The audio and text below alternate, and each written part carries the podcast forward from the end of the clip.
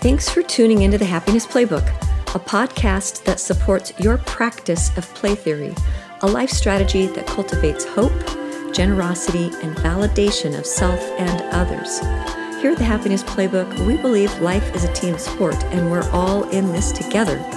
So let's join forces as we focus on the positive and share tips and practices to improve your happiness game. I'm Laurie Florence, and I'll be your host for episode 93 of the Happiness Playbook. We're going to be talking about the idea of blooming where you're planted and how that relates to happiness. But before we get into the meat of this very important idea, we want to do our post game analysis. How did you do with episode 92's Play of the Week? When you found yourself lacking motivation to take on a chore or task or follow a routine, did you try gamifying it and turn it into a quest? Let me know what you did to let go and play and make a task more appealing. A wonderful listener, Lorna Schofield, commented on the episode page at playtheory.org. Quote, Mary Poppins would love this episode. A spoonful of sugar helps the medicine go down, and a drop of dopamine makes all we strive for sweeter. Unquote. Amen to that, Lorna. If you did do something playful to encourage good behavior, we'd love to hear about it. Comment, leave a review on iTunes, or message us at the Happiness Playbook on Instagram. You can also find us at Play Theory on Facebook. We would love your feedback. Today's highlight reel is a great example of the play theory principle we're discussing today accept and build. The title is U.S. State Park Unveils New Trail Made of Illegally Dumped Tires. The article goes on to talk about 450 volunteers cleaned up over 24,000 dumped tires from Tennessee's T.O. Fuller State Park. Yes, I said 24,000. Through a coordinated effort between government grants, recycling facilities, and volunteerism, the tires were then remade into rubber crumbs that were then used to surface a 2.5 mile long walking biking trail in the park. This is such a great example of accepting a circumstance 24,000 unwanted tires, then building something better from it, using those tires to make improvements in the park. I love it when a problem can be transformed into the solution. I'll post the link in the show notes if you want more of the details about the story. Okay, time for this week's play by play. In episode 92 last week, we ended with George Orwell's statement Happiness can only exist in acceptance. What do you think of that? Do you agree I have mixed feelings about it, honestly. I had to ask myself, what about accepting a subpar performance? Like, I'm not a great pickleball player, so should I quit or not try to play, not try to play with people who are better than me? What about when I had plantar fasciitis and my feet hurt all the time? Should I accept that it just was inevitable and there was nothing I could do about it? I didn't accept that idea. And I'm not accepting the idea that I should quit playing pickleball. Instead, when I had plantar fasciitis, I was determined to find answers and solutions. And guess what? I did. The answer for me was drumroll yoga. After learning more about the importance of flexibility and long term health, here's a deep thought that decrepancy of old age has more to do with our lack of flexibility than it does with the date of our birth. But back to my plantar fasciitis. I am more happy for not accepting that I'd always have sore feet. So I did accept that I had plantar fasciitis, but I didn't accept the prognosis that I would never be free of it. Maybe a definition of acceptance will help us tease out the truth here. One, acceptance, the action of consenting to receive or undertake something offered. Two, acceptance, the action or process of being received as adequate or suitable. So, paraphrasing, according to Orwell 1. Happiness can only exist in consenting to or receiving or undertaking something offered. Or 2. Happiness can only exist when we view what is offered as adequate or suitable. I recently returned from two weeks in Peru. Part of my adventure included going to Lake Titicaca. The name comes from the Quechuan and Aymara languages and can be translated as titi, meaning puma, and caca can be translated as gray or mountain. So it could be the mountain of the puma or the gray puma, which would be a mystical and powerful symbol of something otherworldly and sitting at 12,500 feet above sea level certainly gives Lake Titicaca a feeling of being in an otherworldly place. We started our adventure in Peru in Lima, which is at sea level. Then we flew to Lake Titicaca. Stepping off the plane, I could feel the thinner air. Walking up the stairs to our hotel room took away my breath. It was a rough night's sleep. Then in the morning, we were off to our homestay on the island of Amantani. After a one hour boat ride, followed by three hours of kayaking, our host Henry greeted us at the dock and offered each of us a sprig of muña, or mountain mint, an herb renowned for lessening the symptoms of altitude sickness. I loved this beautiful gesture of looking outward.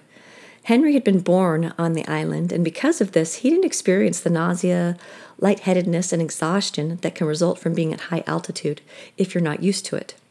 He was still able, though, to imagine the challenges his guests might face.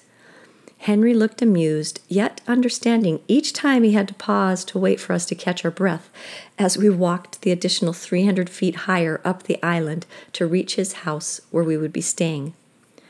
We settled into our rooms while Henry and his wife, Mary Luce, prepared lunch. Then, after a short rest, those of us who felt up to it hiked to the top of the island to visit Pachatata, an ancient Incan temple that sits at 13,500 feet. It was June 21st, the winter solstice. We struggled against our inadequate blood oxygenation to move upward through the terraced farmland to arrive in time to see the setting sun on this day of ancient ritual. There are no cars on the island, and therefore no roads, only walking pathways up the rugged slopes. As we walked through the terraced plots of potatoes and quinoa, I asked our guide how the families knew which was theirs. He said their fathers told them and their fathers had been told by their fathers. There were no fences, no signposts, only footpaths crisscrossing the terraces going off in all directions, which was how we had ascended. Walking down the path in the dark with only a sky full of stars for light was amazing. There's no light pollution on Amantani Island. Electricity is relatively new there. Now, thanks to solar panels. Most homes have it, and some even have very limited Wi Fi. As I lay in my room that evening, I had the chance to contemplate the stillness and separation of that island. Because of its altitude, it's typically chilly, and because of its latitude, there's not a big change in the length of days between summer and winter. The barrenness of the landscape, etched by the ancient stone terracing originating from the time of the Incas, evokes a sense of timelessness, accentuated by the deafening silence. I am lucky enough to live in a rural area without a lot of traffic and city sounds. I thought I lived in a quiet place until I spent a day and a night on Amantani. The sound of silence there was palpable.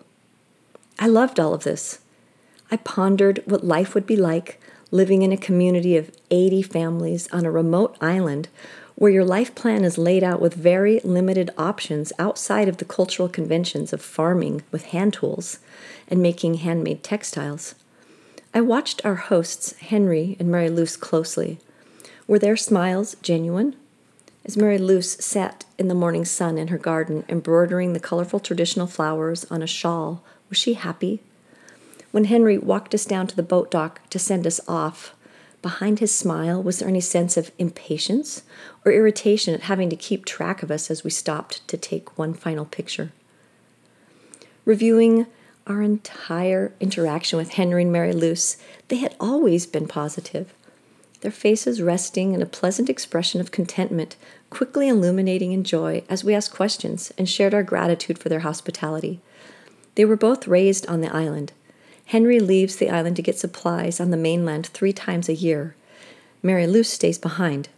I can't imagine such a confined life, but I wasn't planted on the island of Amantani. Luce and Henry were. They enjoy the one hour walks to visit their abuelas, who are still living on Amantani. He works the terraced fields their ancestors have for generations, and the novelty of their limited internet access is still just that a novelty, not a necessity. They have accepted their life on the island. Returning to my much more complicated life, I pondered which experience was better. And the answer is, to paraphrase George Orwell, acceptance. Acceptance of our ancestry, of our opportunities, of our heritage, of our placement on the planet. The old adage, bloom where you're planted, is another way of saying accept the circumstances you can't change. Marie-Luce and Henry can't change their ancestry and the resulting limiting socioeconomic challenges that creates for them. They can make the most of it, though. Marie-Luce's beautiful artistry and her needlework reflects a heart fully invested in her opportunities to create. Their brave venture into opening up their home to strangers for homestays reveals their ambition and interest in reaching out and connecting where possible. My life has similar opportunities for creative expression and connection. I can't live on the island of Amantani. For starters, I have to marry someone already living there. On a side note, our handsome son Corbin had a half hearted offer to marry Ruth, who lived on one of the floating islands of Uros. For a half second, he thought about it and wondered what would his life be like if he was transported to live in such a strange environment. But it serves no purpose to fantasize about living on an island in a beautiful lake when I am here. I live where I am. I may not have ancestral terraced farmland, but I can plant peach trees in my garden. My entire family doesn't live within an hour's walk, but I can FaceTime and plan gatherings, and share funny memes in our family group text. I don't live in a mystical ancient Incan ruin, but I can go and visit it. Henry and Marie-Luce have accepted their life on the island. As we accept the lives we live, wherever that may be, we can also make them magical and beautiful. As we accept our life circumstances, we too can flourish and bloom and be happy. Here's the rub, though where do our dreams fit into this acceptance? Can we have acceptance and aspirations? I used to drive a stick shift car, or as we used to call it, a clutch, because there was a third pedal you used when your feet you used with your feet when you needed to change gears. It required pushing the clutch in with your foot while letting up on the gas with your other foot which disengaged the gears so you could use the shifter with your hand to move to the gear you wanted. Not enough clutch, and you'd grind the gears. Not enough gas, and the car would stall. I think life is like that. We need to dream about something more while also accepting what we have. Henry and Marie-Luce are content with their island life while also aspiring to more by being a host family. That's why the play theory principle is accept and build. We accept where we're at or what we're offered, and we seek to add to it. When we recognize that challenges are the catalyst to solutions and growth, then our creative natures can fully develop. So, back to my plantar fasciitis. According to Orwell, 1, my happiness was served by accepting that I was offered the reality of having plantar fasciitis, a painful foot condition, and the opportunity it presented to focus on improving my flexibility as I developed a yoga practice to solve the problem. Two, Or second, because I accepted that I did have a problem, I wasn't in a state of denial, which only fuels anger and resentment. I accepted that I had this issue with my feet and I had to deal with it. And I had the emotional bandwidth to exercise patience and contentment while seeking solutions for this problem. This acceptance allowed me to develop a swimming routine, which I never would have done otherwise, and the practice of yoga. Yes, the plantar fasciitis was a hassle. Nevertheless, because I accepted it instead of resenting it, I grew from it and was able to stay happy throughout the process and bloom. I'm sure there are downsides to living on the magical island of Amantani. There are downsides to living where I live. There will always be problems. We find happiness when we accept them, recognizing them for what they are opportunities for growth and development. There's no happiness without acceptance. And only when we accept and build on the circumstances we are in can we truly bloom where we're planted. So, here's your play of the week. What life circumstance are you resisting or resenting instead of accepting? Maybe it's a bad back, or a food allergy, a barren back patio. Can you accept it? That's your reality, and then build upon it? Maybe be open to seeing finding long term solutions for your back pain, like yoga. I recommend Sarah Beth Yoga on YouTube. Are you living with an allergy that you resent and haven't accepted? Instead, can you embrace the foods that you can still eat and find enjoyment there? Maybe that bare patio is begging for a pot full of blooming annuals. You get the idea. Accept where you are and bloom. Let me know what you come up with. Well, that's our show for this week. Thanks for listening. If you learned something valuable, please look outward and share this episode with someone you know who could use a little more happy in their life. Next week, we'll be talking about just that looking outward and why you don't want to neglect this very important attribute. Until then, remember happy isn't something that happens to you, it's something you make happen. And here at the Happiness Playbook, we're all about helping you do just that. Until next week, keep practicing happy. You got this.